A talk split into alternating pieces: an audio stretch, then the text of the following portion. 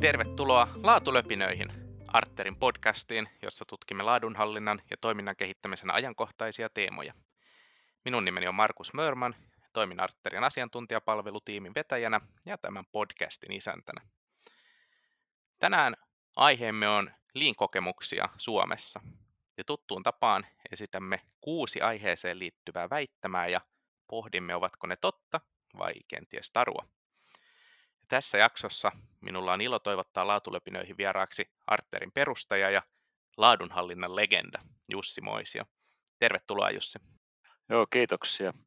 Sen verran tuosta omasta historiasta, että 890-luvulla, kun oli op, opinnäytteen saanut valmiiksi, niin olin tuommoinen 12 vuotta, niin silloin Imatran voima Oyssä noissa Lovisan laitoskuvioissa ja siellä sai tietysti hyvän rokotuksen sitten tuota viranomaisvaatimusten tarkkaan täyttämiseen, tunnistamiseen. Ja yksi isoimpia rokotuksia oli se, että tehtiin tuota vuosittain sitten erilaisia toimittaja-auditointeja silloiseen Bresnevin ajan Neuvostoliittoon. Ja se oli mielenkiintoista, kun nuori innokas kysyi ja yritti kysellä liiankin paljon, niin tulkkit tyrkkäs välillä kylkeet, älä kysy viidellä eri tavalla, että eihän ne ymmärrä, mitä sinä kysyt, kysyt niin sieltä, sieltä sai sitten tämän auditointi, auditointi tuota, ää, harrastuksen, joka on jatkunut ja jatkuu tässä vielä, vielä tässä, tässä näilläkin päivillä. Ja sen jälkeen sitten, tuossa, sitten tuohon sertifiointikuvioon tuli, kun se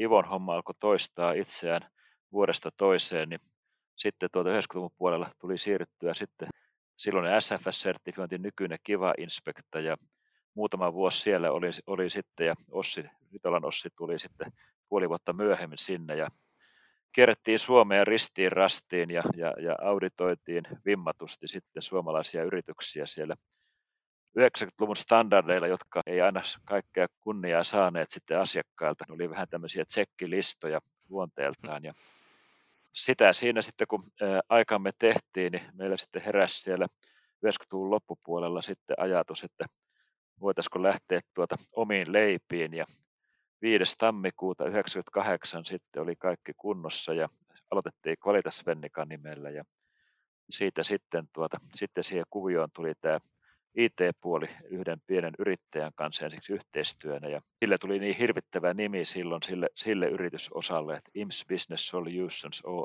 kun muuta ei keksitty ja monta vuotta se menikin, että menikin siinä sitten ja ja tuota, siinä kuviossa sitten tosiaankin rakennettiin ja rakennetaan edelleenkin niin näitä järjestelmiä kuin tuota, sitten on nämä, nämä alustat, IMS-alusta ja ARC, ARC-alusta siellä, joita sitten sadat organisaatiot jo käyttää. Ja itse on pitkälti keskittynyt tosiaankin näihin prosessit ja järjestelmät ja liinit ja auditoinnit. Ja teen edelleen, lähes 30 vuotta on tullut oltua Inspektan leivissä aluksi siellä vakituisena ja nyt sitten jatkuvana sopimuspääarviona näissä päästandardeissa. Niin tämmöinen tämä historia. Nyt tässä itse toimin enemmän tämmöisenä freelance-yrittäjänä pääasiassa Arterille, joitakin yksittäisiäkin toimeksiantoja aina joskus putkahtaa. Niin.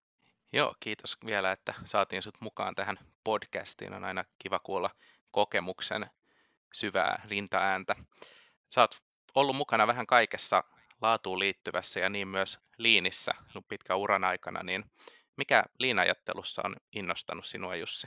Sitä voisi ehkä silleen sanoa, että, että jotenkin minusta tuntuu, että liin on tavallaan niin puuttuva osa näitä johtamisjärjestelmästandardeja. Niissä niin kuin, äh, kuulijat, jotka ne tunnette, niin tiedätte, kuitenkin vielä aika tämmöisiä, tuota, tee sitä ja tee tätä, säl, säl sitä ja säl tätä. Ja niistä puuttuu tavallaan niin kuin, ikään kuin se, se on niin kuin luurankoja noin standardit. Ja sanoisin, että liin, liin yhdistettynä iso ysitonni, se kuin myös ympäristö, työturvallisuus ja miksei tietoturvastandardiikin, niin se antaa vasta sitten tavallaan niin kuin ikään kuin ne konkreettiset keinot ja välineet siihen. Ja tuolla noin, kaksi, noin parikymmentä vuotta sitten niin tuossa Fennikan koulutuksessa aloitettiin, oli viisi S ja hukkatekijöitä, näitä ihan näitä ensimmäisiä perusasioita ja ihan, ihan isoja nimekkeitäkin firmoja oli sitten tuolla taitotalolla istumassa, kun ihan 5 S perusteita käytiin läpi ja samoin hukkalistoja ja rohkeasti tuli aloitettua silloin myöskin arvovirtatyötä, vaikka ei itsekään vielä ollut oikein sisällä, että mitä kaikkea siihen arvovirtaan. Ja kun kuulijat, opiskelijat siinä sitten harjoituksessa kyseli, että miten tästä jatketaan, niin siinä piti sitten lennosta, lennosta heittää ajatus, että kyllä sen voisi noinkin miettiä ja, ja tälleen sillä. Eli kyllä sanoisin, sanoisin näin, että, että ja sitten tämä standardi, 2000-luvun standardien prosessiajattelu, niin ne kun hitsaa toisiinsa, prosessit, joita nyt 30 vuotta on tuolla ylläpidetty, liian monessakin talossa niitä vaan ylläpidetään ja sertifikaattori käy sitten tarkistamassa, että onhan ajan tasalla, onhan. Ja, ja, ja sanotaan niin kuin se tuloksen teko ja väkevä kehittäminen, niin se on jäänyt ja standardhan toistaa kolmeen neljään kertaa, parantakaa jatkuvasti, parantakaa jatkuvasti, mutta puuttuu ikään kuin sitten ne konkretiat, että millä keinoille. Tämä minusta on tässä tavallaan se, että tämä linja on ehkä saanut myöskin näihin standardijärjestelmiin niin uutta sykettä, kun yritykset, organisaatiot hyödyntää niitä systeemejä ja sitten tuota, sieltä saa sitten, sitten tämän liinin ajatuksilla toimintaa ja kehitysasioita liikkeelle. Juuri näin. No tänään me pohditaan yhdessä, mikä liinin tilanne on Suomessa ja vähän, että millaisia kokemuksia meillä on siitä.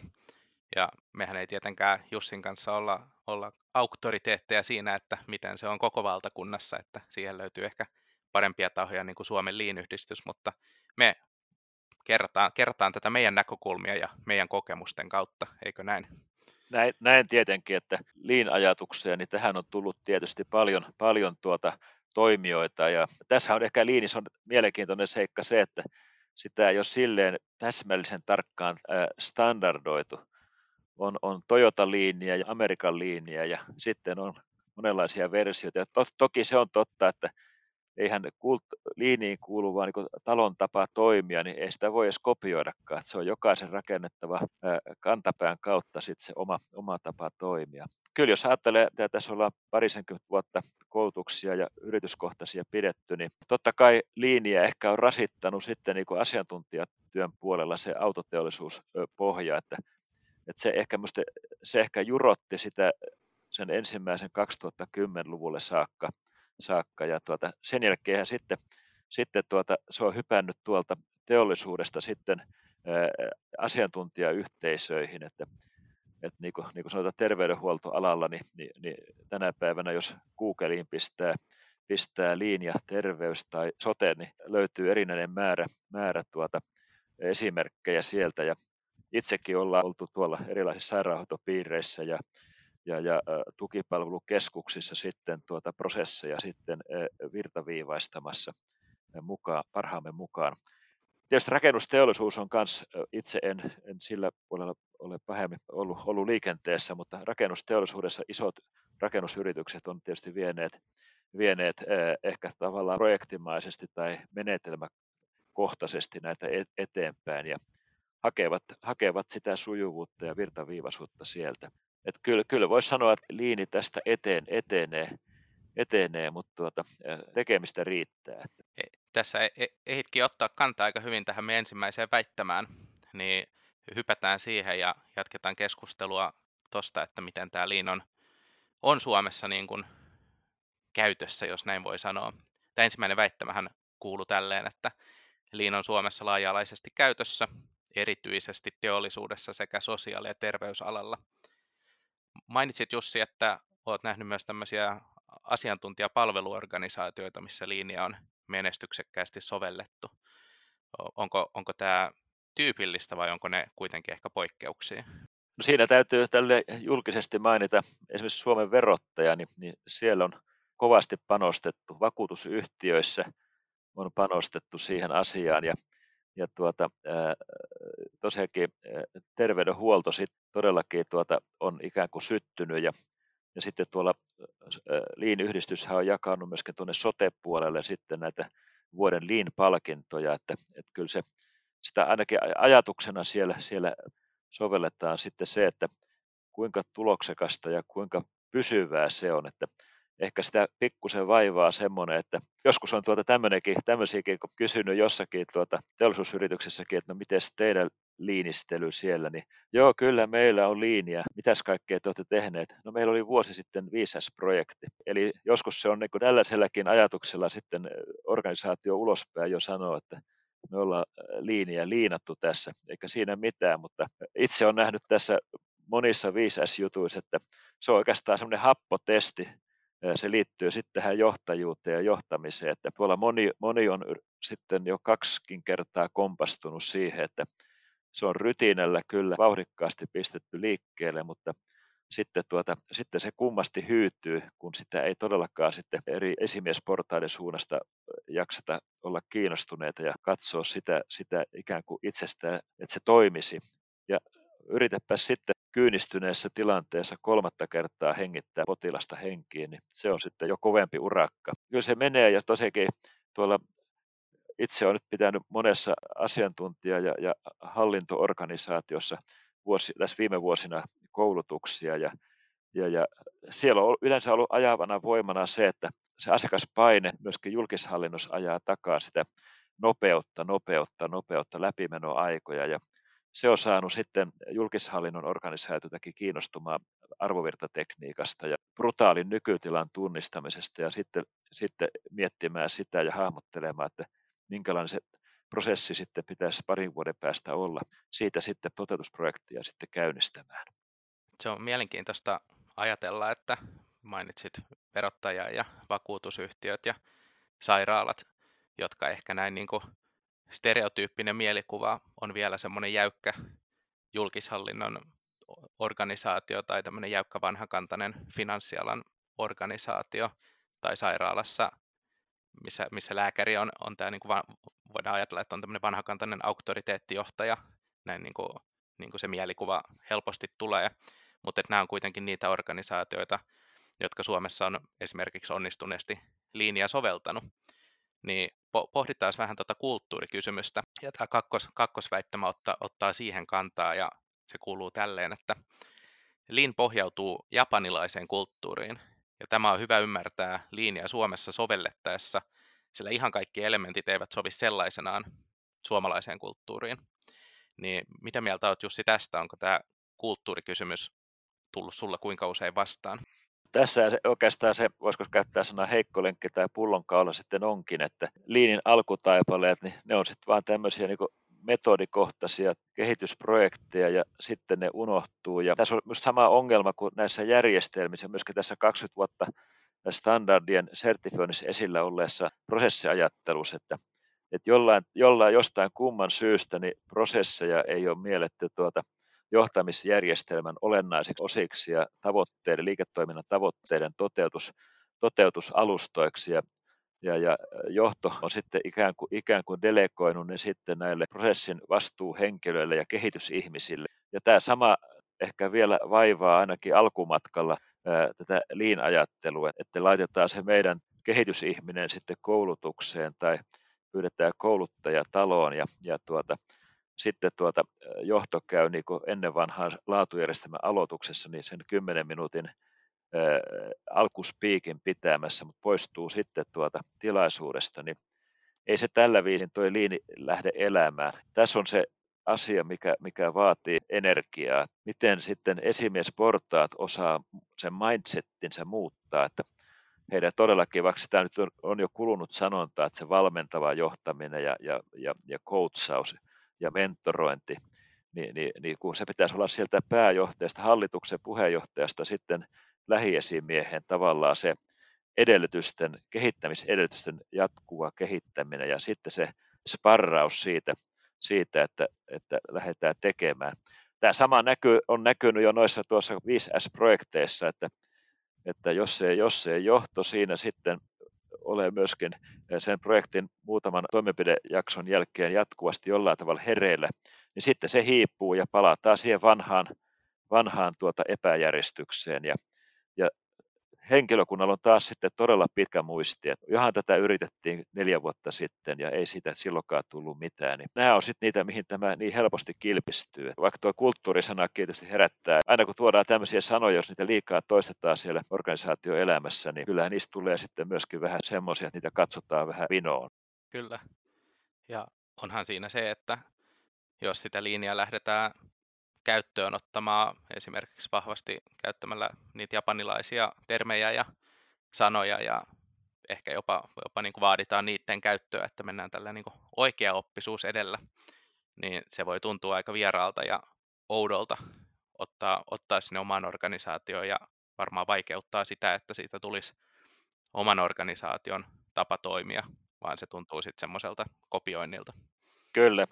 Että tässä tavalla kouluttajien ja konsulttien tuota perustehtävä onkin yrittää puhua sitä, että tämä on sitä todellista jatkuvaa kehittämistä ja, ja näitä menetelmien nimiä nyt ei tarvitse hirveästi hokea, koska jotenkin tuntuu, että suomalainen sielunmaisema ei se kestänyt. Tuloskortistakin tuli 90-luvun lopulla, 2000-luvun alussa vähän sitten semmoinen, vaikka se oli, se oli ainut ismi, josta puhuttiin joku viisi vuotta, niin mitään muuta ei oikeastaan näkynyt, kun Googleiakin katteli, niin kaikki koulutus oli tuloskortti. Ja sitten tuli tämä standardi- ja prosessivaatimus, elettiin hurjaa prosessipuumia, mistään muusta ei puhuttu ja se sai taas sitten ärsyyntymistä prosessisanaa kohtaan ja nyt pitäisi jo monen ismin jälkeen ehkä ottaa opiksi, että viedään linjaa vaan sitä, että, että, että miten, jos me tämmöisellä menetelmä esimies veisi sitä, hän on itse ensiksi opiskellut perusteet siinä ja tämä on ehkä myös sitten minusta e, esimies haaste, heidän pitäisi hypätäkin kouluttajiksi. Eli koska idea on se, että esimies oppii koko ajan – kun se kouluttaa sitten sen tiiminsä eri portailla ja sitten sparraa sitä tiimiä tekemään PDCA-menetelmällä tätä, tätä pienten askelten kehitystä tai sitten isompia projekteja. Ja, ja ei me itse kertomaan sinne, sinne, koska se menee takaisin siihen käskykulttuuriin, että minusta teidän pitäisi tehdä näin, vaan nimenomaan sitten se osallistaminen ja, ja tämähän oikeastaan sitä oppivan organisaation, jos näitä hienoja sanoja käytetään, niin oppivan organisaation rakentamista, että että esimies oppii lopulta jopa tuntemaan itsekin sen prosessin ja, ja prosessit, mitä hänen pitäisi sitten johtaa. Ja henkilökunnan tavallaan taas sitten tämä motivaatiotila toivon mukaan mm. paranee, kun tuota he saa itse tehdä niitä, niitä muutoksia ja, ja, ja tavallaan oppivat askel askeleelta sit sitä kehittämistyötä. Ja tästä jotkut tutkijat sanoivat, että se vähentää sitten myöskin semmoista muutosvastarintaa, kun porukka oppii tekemään, kehittämään itse omaa työtään, niin sitten jos tulee bisnessyistä ja organisaatioyhdistämiset ja myynnit ja tämä kaikkea nyt onkaan, niin, niin tulee sitten joku isompi juttu, niin muutosvastarinta on jopa pikkusen alentunut, kun tuota, ollaan, tiedetään sitten, että, että muutoksen jälkeen niin säädetään se toiminta taas silleen, että saadaan asiakas hyötyä aikaan. No puhutaan tuosta onnistuneesta liintyöstä sitten seuraavaksi ja ihan, ihan tarkoituksella en käyttänyt sanaa lean-projekti tämä kolmos, kolmos väittämä ottaa vähän kantaa siihen, että miten, miten näitä lean-hommia voi lähteä tekemään, ja kolmas väittämä kuuluu seuraavasti. Että Suomessa liinia tehdään usein liian työkalulähtöisesti. Ja tämä on, tämä on semmoinen, missä mä itse olen ollut vähän, vähän ristiriitaisissa tunnelmissa siinä, että toisaalta ne työkalut on lähimpänä sitä oikeaa tekemistä ja ne on, ne on niin kuin sitä näkyvää osaa, että sillä, sillä saadaan jotain tekemistä aikaa ja jotain näkyvää, mutta sitten toisaalta ne pelkät työkalut ei usein riitä kovin pitkälle. Niin mitä mieltä olet Jussi tästä väittämästä? Onko työkalut Suomessa kaiken pahan alku ja juuri? No tähän voisi referata Laikkeria. Siitä on jo vissi, oliko se 2000-luvun äh, alkupuolella, niin Laikker julkaisi artikkeli, että 99 prosenttia Lean-projekteista epäonnistuu. No se oli hurja, hurja heitto, että vain prosentti kaksi onnistuu. Ja sitten hän selitti siinä sitä, että se johtui just siitä, että, että tuotiin kyllä kovalla melulla tavallaan näitä työkaluja siihen ja oliko edes perehdytyskään sitten syvällistä itse työkaluihin. Ja sitten ikään kuin se, että se, ikään kuin se johtaminen jäikin sitten olemattomaksi ja se esimiesten rooli siinä. Kyllä siinä, jos organisaatio niin oikeasti, varma, sanotaan, että kuinka paljon totuuksia lieneekään, mutta jos organisaatio haluaa, haluaa liinautua, jos käytetään näitä lainasanoja, niin haluaa liinautua, niin, niin sen johtoryhmän ja esimiesportaidenhan pitäisi ensiksi niin itsensä ikään kuin ajaa sisälle siihen ajattelumalliin. Mitä tämä on ja mitä tämä minulta tarkoittaa, millä tavalla minun rooli muuttuu ja ja tuota, että et minä olenkin, olenkin eri tasoilla niin se edellytysten luoja ja, ja, ja, ja itse, itse minun pitää perehtyä sitten erilaisiin menetelmiin ja sitten, sitten pilotoinnin kautta, kun se oma ajatus on siinä, että, että hän, hän on tavallaan se, voisi käyttää nyt kuluneesti Jukka Jalos vertausta, että Jukka Jalosia pitäisi olla esimies, jotka sitten siitä joukkueesta tekee, tuota, joka ensiksi taaperaa siellä monella tavoin, niin tekee sitten niitä MM-voitto kultamitaleja kotiin tuovia tuota, joukkueita, jotka luo asiakkaille sitten sitä ja koko ajan yhdessä yhteistyön varassa rakentaa sitä kehittymistä. Tämä minusta on siinä se, se puute, että todellakin niin nämä osoitti jo nämä 5S-hankkeet sen. Minulla on tästäkin tämmöisiäkin kokemuksia yhdessä metallipuolen talossa, niin oli alkukoulutus ja oikein harmitti. Siinä oli sitten nuoria jannuja, istu siinä 15 ja tuotantopäällikkö sitten vanhempi kaveri istui takapenkissä ja yksi kaksi sieltä takapenkistä alkoi kuulua kuorsaus. Olisi pitänyt lähteä kotiin, että, että näinkö vähän hän nyt sitten tuota, ajatteli sitä, sitä tuota, kaverit oli innokkaat tästä 5S, kun oli puhuttu, että saa lähteä omaa työpistettä. Pyysi heitä miettimään, että mikä olisi ihanne työpiste, missä olisi hieno, helppo tehdä töitä ja jopa töihin olisi kiva tulla aamulla. Ja ja sitten lähtee illalla tinki tehtyään kotia, niin kävi, kävi tämmöinen tapaus sitten. Niin. Sitten oli yksi esimerkki, oli kaksi yksikköä ja, ja heillä, oli, heillä oli sitten siellä uusi toimari ja sitten oli myös tämmöinen alku, alku kick siinä ja sitten tauolla kysyin sen toisen yksikön kavereilta, että miten usein te näette tuota teidän uutta toimaria. Oli kuitenkin ollut toista vuotta talossa, niin ei nämä lattiakaverista, ei me ole koskaan nähty, että nyt nähtiin elävältä toimitusjohtaja eka kerran. kerran että, että tällainen, tämmöiset niin tavallaan on sit niitä signaaleja, jotka vetää mattoa alta, alta että, että kyllä, kyllä siinä kuka kuulijakin on esimies siellä, niin hänestä pitäisi se into kans näkyä ulos ja, ja, ja, ja tosiaankin se ajattelutapa muuttuu, että miten minä teen tästä jengistä kehittäjäjengin, miten minä selvitän sitten asiakkaalta näitä lisäarvotarpeita ja sitten miten me katsotaan, että mikä, mitä indikaattorit näyttää, mihin asiaan pitää nyt puuttua? Ja sitten innostan ja, ja mahdollista, että kaiken operatiiviarjen yhteydessä niin porukka pystyy tekemään sitten, sitten sen nostamaan sen indikaattorin tasoa pysyvästi. Näistä on sitten tutkimustuloksia, että tämmöisiä työkalupohjaisia projekteja on tehty ja on saatu läpimenoaikoihin ja tämmöisiä niin mukamas isoja muutoksia, mutta sitten kun joku katsoo talouslukuja, niin eipä siellä kustannussäästöissä vielä näy oikein yhtään mitään liikahdusta, niin siinä on tehty asioita, mutta ei ole saatu pysyvää parannusta kuitenkaan aikaan. Tiedätkö, mullakin on tarina, kun oltiin yhdessä teollisessa organisaatiossa kouluttamassa linjaa ja asiakas oli sinne sitten yhteen koulutuspäivään tilannut nimenomaan tämmöisen johdon iltapäivän, jossa oli se koulutettava ryhmä ja sitten johto johto niin kuin tutustumassa Linin periaatteisiin, niin arvaatko moniko johtaja tuli paikalle? No, olisiko yksi saatu sitten paikalle? Ei yhtään. Ei yhtään, joo. Ei yhtään. Sitten siellä Kyllä. oli vain ne työntekijät ja ne kyseli, että miten kun tämä on johdon tietoisku, että missä on johto, niin siinä, siinä jäi konsultti aika sanattomaksi. Kyllä. Tämähän tässä itse on nähnyt, tuota, kun, kun tämä prosessisana tuli standardeihin ja sitä jo 98 standardin luonnosten pohjalta myöskin koulutettiin, niin tuota, kyllä se tyypillinen osallistujakunta oli sitten tavallaan todellakin ne joku tuota, sieltä suoritustasolta osaava äh, ihminen, mutta tuota, kyllä nämä prosessikoulutuksetkin huusi, huusi vuosikausia, että ei siellä johtoryhmäläisiä näkynyt. Päällikkötasoa kyllä vilahteli, vilahteli ja tuossa kun oli monta vuotta tuossa profession, ei, Alma-talentilla, ää, äh, IR Finland, Finland kautta Alma-talentti oli tämä prosessijohtamisen koulutukset, niin niin, niin, niin ei sielläkään, oli kehityspäälliköitä, jotka tuli sinne. Et eihän millä tavalla se ylijohto sitten sen roolinsa voi ottaa niin prosessijohtamisessa kuin tässä liin, liinillä höystettynä, jos eivät he itse myöskin hae siihen sitten jotakin reittiä pitkin sit niitä, niitä tuota osaamisia. Niin.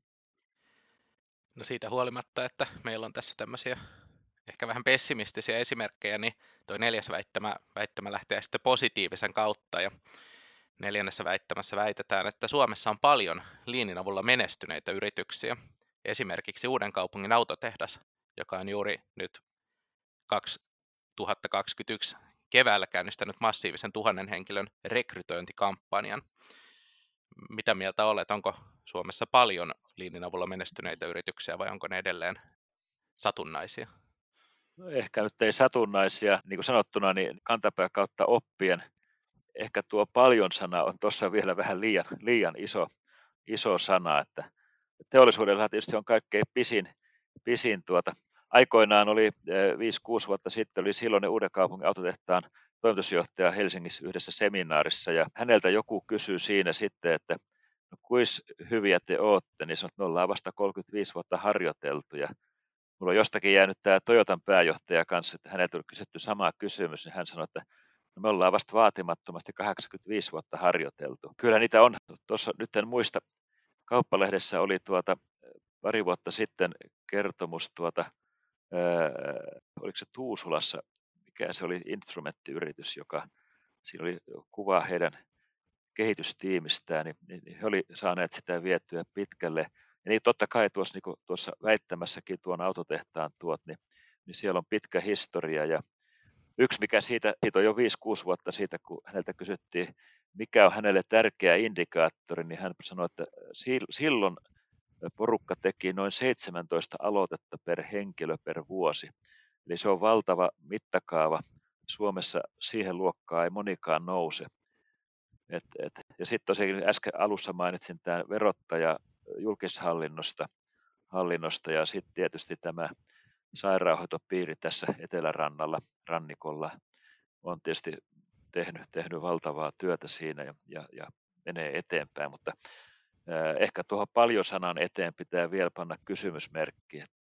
Johtuuko se siitä, että niitä yrityksiä ei, ei tosiaan ole hirveästi, tai organisaatioita ehkä paremminkin, vai johtuuko se siitä, että kun Lean ei menetelmänä ole pikavoitto, sille ei saada semmoista niin kuin tosi Joo. nopeata muutosta, niin kuin nämä, nämä auto, autoesimerkit tässä hyvin toi ilmi, että sitä pitää harjoitella ja toistaa ja olla kärsivällinen ja se pikkuhiljaa vaikuttaa ja uppoutuu sitten sinne organisaation oikein johdattuna, niin tuoko se liinissä onnistuminen myös semmoista nöyryyttä, että sitten kun ollaan hyvällä tasolla, niin sitä ei ehkä itse edes nähdä, että ollaan hyvällä tasolla ja siitä jää sitten semmoinen henkseleiden paukuttelu helposti pois. Varmaan noin aika hyvin oikeastaan tuossa kiteytyt sitä, että, että se on todellakin pitkäaikaistyötä ja se on mielenmuutos, johtamis, mielen muutos, muutos että millä tavalla joukkueesta tehdään, miten, miten niistä tehdään itse oppivia ja, ja itse ohjautuvia kehitys, kehitysryhmiä samalla kun ne kuitenkin painaa sitä arkea ja, ja tuota, ehkä siellä yksi asia, mitä kans pitäisi ehkä tuoda esille siinä pitkässä matkassa, että tämä on myöskin työhyvinvointikysymys. Tuossa Sari Torkkola siinä kirjassaan 2015, niin nosti hyvin esille, että sit jos hypätään tänne asiantuntijasuunnittelutyyppiseen työhön, niin, niin, niin jokainen tuntee luissaan, hän käytti sanaa silpputyö, että jopa 40 prosenttia työpäivästä ahtautuu, että siellä on kaikenlaista pientä pyyntöä ja ne ei yleensä näy oikein missään ja tuota, sitten joku saattaa ihmetellä, että miksei se ihminen saa sitten niitä tehtäviään aikaiseksi. Hän hoitaa kuitenkin melkein puolet päivästä kaikkia koko ajan eri kanavia pitkin tulevia pikkutehtäviä. Ja yksi pahin asia on ehkä myöskin meidän, että miten kunnioitanko minä seuraavaa työkaveria siinä arvovirrassa tai prosessissa, eli toimitanko minä hänelle oman työni niin täydellisesti tehtynä kuin ikinä sen ymmärrän tehdä. Se on, se on hirveä viiveen odottamisen ja lisäresurssin käyttö, kun tuota seuraava joutuukin minun tekemättömiä osia sitten salapoliisityönä selvittämään. Ja, ja siinä tietysti myöskin työhenkilösuhteet voi lämmetä sitten huonoon suuntaan, että, että kyllä tässä, tässä, tässä tarvitaan, niin kuin, että se, se työ, koko se työyhteisön pitää niin kuin luoda nahkansa, jotta se sitten jää pysyväksi, eikä tämmöiseksi projektimaisia kehitysprojekteja, niitä nyt on tehty, yritetty tehdä iät kaiket, mutta, mutta että et todella syntyisi se kehittämisen kulttuuri tälleen sanottuna. Miten jos pohditaan noita niin kuin Lean-projekteja hetken verran ja ajatuksena, että jos tilanne on sellainen, että organisaatiossa on tiimi tai yksikkö tai tämmöinen niin kuin pienempi osa sitä organisaatioa, jossa on tämmöisiä liinhenkisiä ihmisiä ja he, he lähtee sitten oman, oman niin kuin esi, esimiehensä mandaatilla liini edistämään tämmöisessä niin kuin osassa organisaatiota ilman, että si, si, siinä on välttämättä koko organisaatio mukana. Niin näetkö sä, että siinä on mahdollisuuksia saada joitain hyötyjä vai onko se, onko se semmoista turhaa puuhastelua, että siihen ei kannata, kannata osa-optimointiin lähteä? No sanotaan näin, että, että kyllä siinä paikallistasolla sitten ainakin sitä prosessin pätkää, pätkää tuota, sujuvoittaa, mutta siinä on niin kuin sanoitkin, että osaoptimointi, että siinä on sitten se vaara, että, että tuota, meidän osio tekee tässä sitten, niin kuin pystyy näppärämmin tekemään, että aikaisemmin tehtiin viisi suoritetta tuota jossakin aikayksikössä ja nyt me saadaankin seitsemän.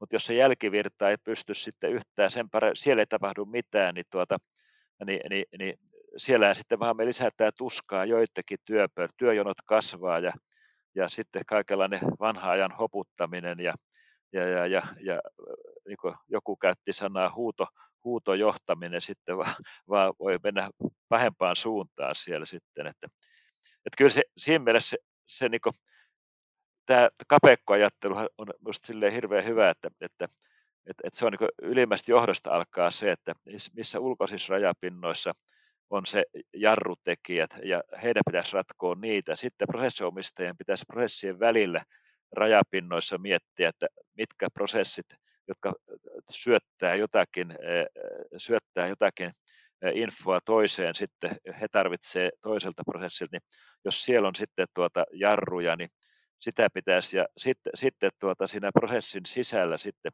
mikä se kapeikko onkaan, että kuka näistä guruista sanokaa, että, että se on, silloin johto johtaa 95 prosenttia, mutta jos se mikromanageraa vaan yksityiskohtia, niin se johtaa 5 prosenttia.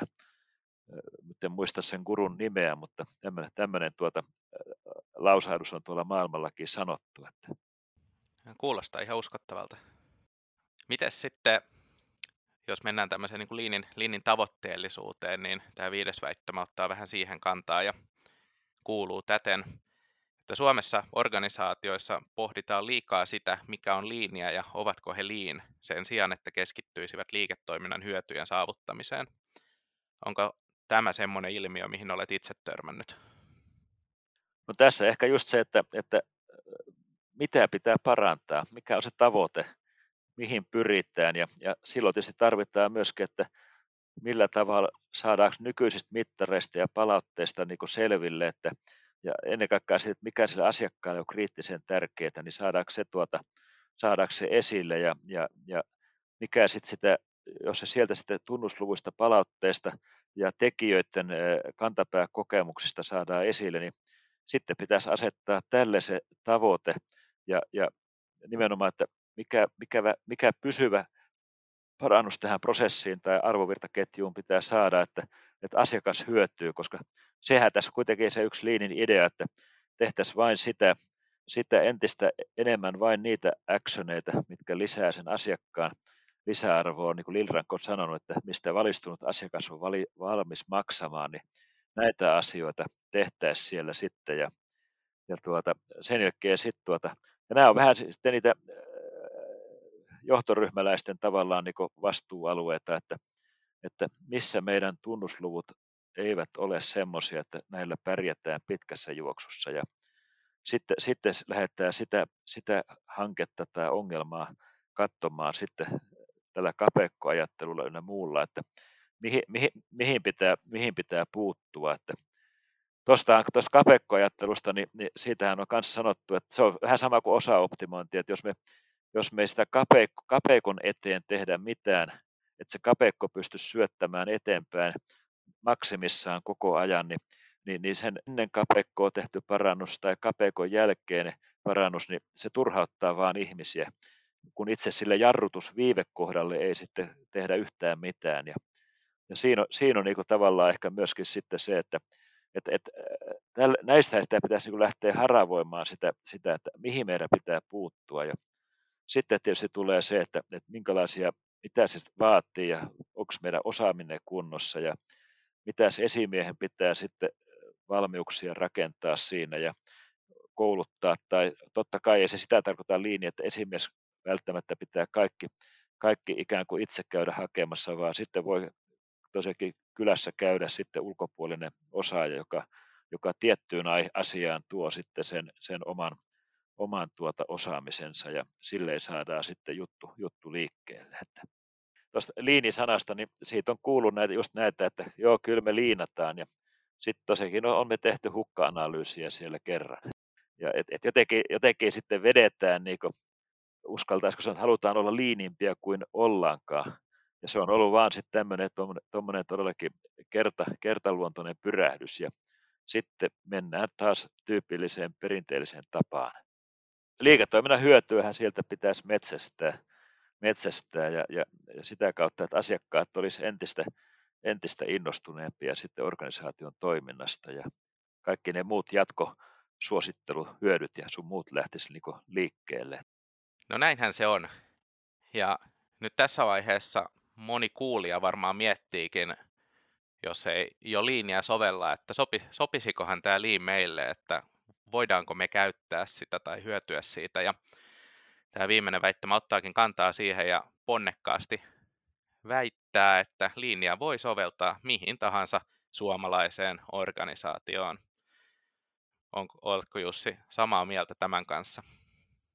Kyllä se näin, näin on, että jos sitä vanhaa kulunutta sanaa maalaisjärki vai nykyään sitten kaupunkilaisjärki, kumpi lie parempi, mutta tuota, että tehdään hommat sujuvasti. Ja onhan näistä näkynyt, tuota, kun paljon tuota nettiä tulee selattua, kun tuota koko ajan pitää yrittää katsoa, missä, missä mennään, niin onhan tuolla ihan yksittäisiä, on joku yhdistys on tehnyt, jos ei nyt sanota liin, liin kulttuuria, mutta tehnyt tavallaan just tämmöistä sujuvoittamista ja joku maatilaki, tämmöinenkin esimerkki joskus vilahti silmille, että se oli tehty sitten liinistelyä tuota joissakin asioissa. Ja se, että tuota, jos saisi lapset opetettua pitämään lastenhuoneessa järjestystä, niin sehän olisi jo 5 S. Siellä on Anoppi tulossa kylään ja, ja isä, äiti hikipäässä siivoo jälkiä. Ja sitten kun ovikello soi, niin kuuluu hirveä ryminä ja kaikki on taas lattialla, niin,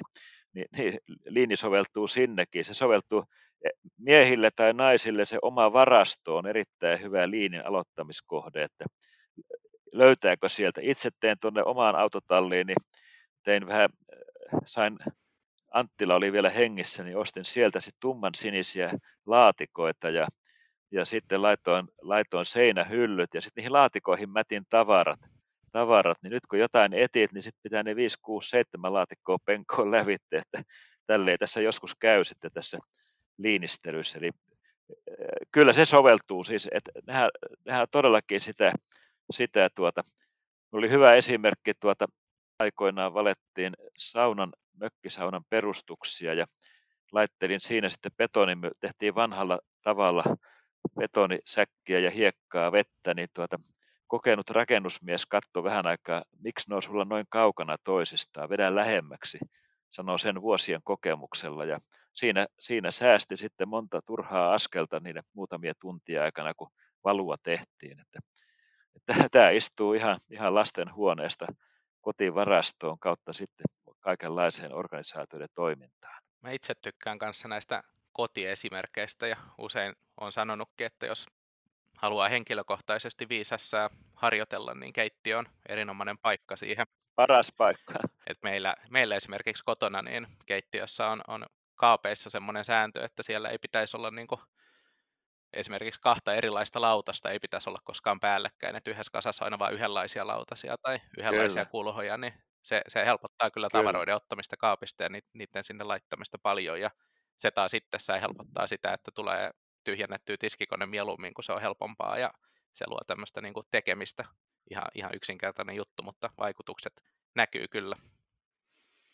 Ja tässä voisi sanoa just, että, että vaikka tämä 5S, niin jo, nyt voisi sanoa, että jopa viimeisimpinä äh, lähivuosina tässä 2010-luvun, 2020-luvun puolenvälin, jälki, äh, tässä paikkeilla, niin tuo 5S on niin kuin ikään kuin, että se ikään kuin tapahtuisi itsekseen, mutta siinä jos missä, niin tosiaankin se liinin periaate, että osallistetaan ne tekijät, että he pääsevät miettimään, että mikä on se todella fiksu työpaikka ja työ, tapahtumien ja asioiden ja työkalujen ja tiedostojen järjestys. Erittäin hyvä esimerkki tässä tietotyössä on se, että kun jokainen meistä nimeää tiedostoja omalla tyylillään ja, ja, ja itsekään et löydä enää syyskuun, että, että miten, minne minä sen laitoin. Sitten on kansioviidakot siellä ja kansiokuri pettää, niin nämä olisi semmoisia yksinkertaisia asioita, että saataisiin sovittua sitten, että mikä on, millä tavalla erityyppisiä tiedostoja nimetään, että niistä voisi loogisesti päätellä, että tuo se varmaan on ja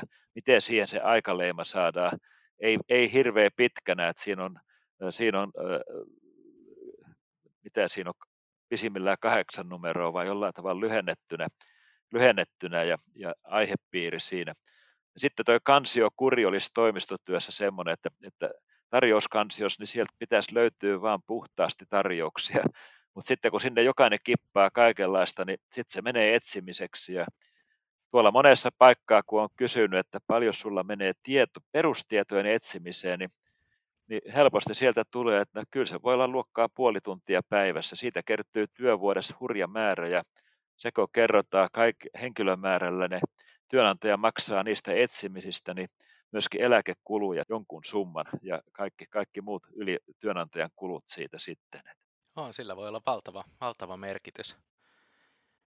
Ollaan nyt tulossa tähän podcastin loppuun ja ehkä joku, joku kuulijoista on saanut semmoisen ajatuksen, että kyllähän tämä, tämä kuulostaa niin kuin hyvältä, että tämä on jotain, mihin meidän pitäisi, pitäisi lähteä tutustumaan tähän liiniin, niin miten, miten Jussi suosittelisit, että mikä olisi tämmöiselle liin kiinnostuneelle organisaatiolle hyvä ensimmäinen askel? Mistä kannattaa aloittaa? No tietysti siitä voisi vois tuota aloittaa tälleen pilottina ja niin kuin tässä nyt puhuttiin tästä 5 mutta siinä olisi silleen hyvä tuota, ensiksi tietysti antaa, antaa tuota koko yksikölle ja siellä todellakin istuisi myöskin, on, onko sitten toimitusjohtaja tai sitten ää, palvelujohtaja, mikä se yksikkö nyt sitten onkaan, joka tässä pilotoisi, niin niin, niin hän on siellä mukana ja hänen pitää myöskin itse itseään sitten siinä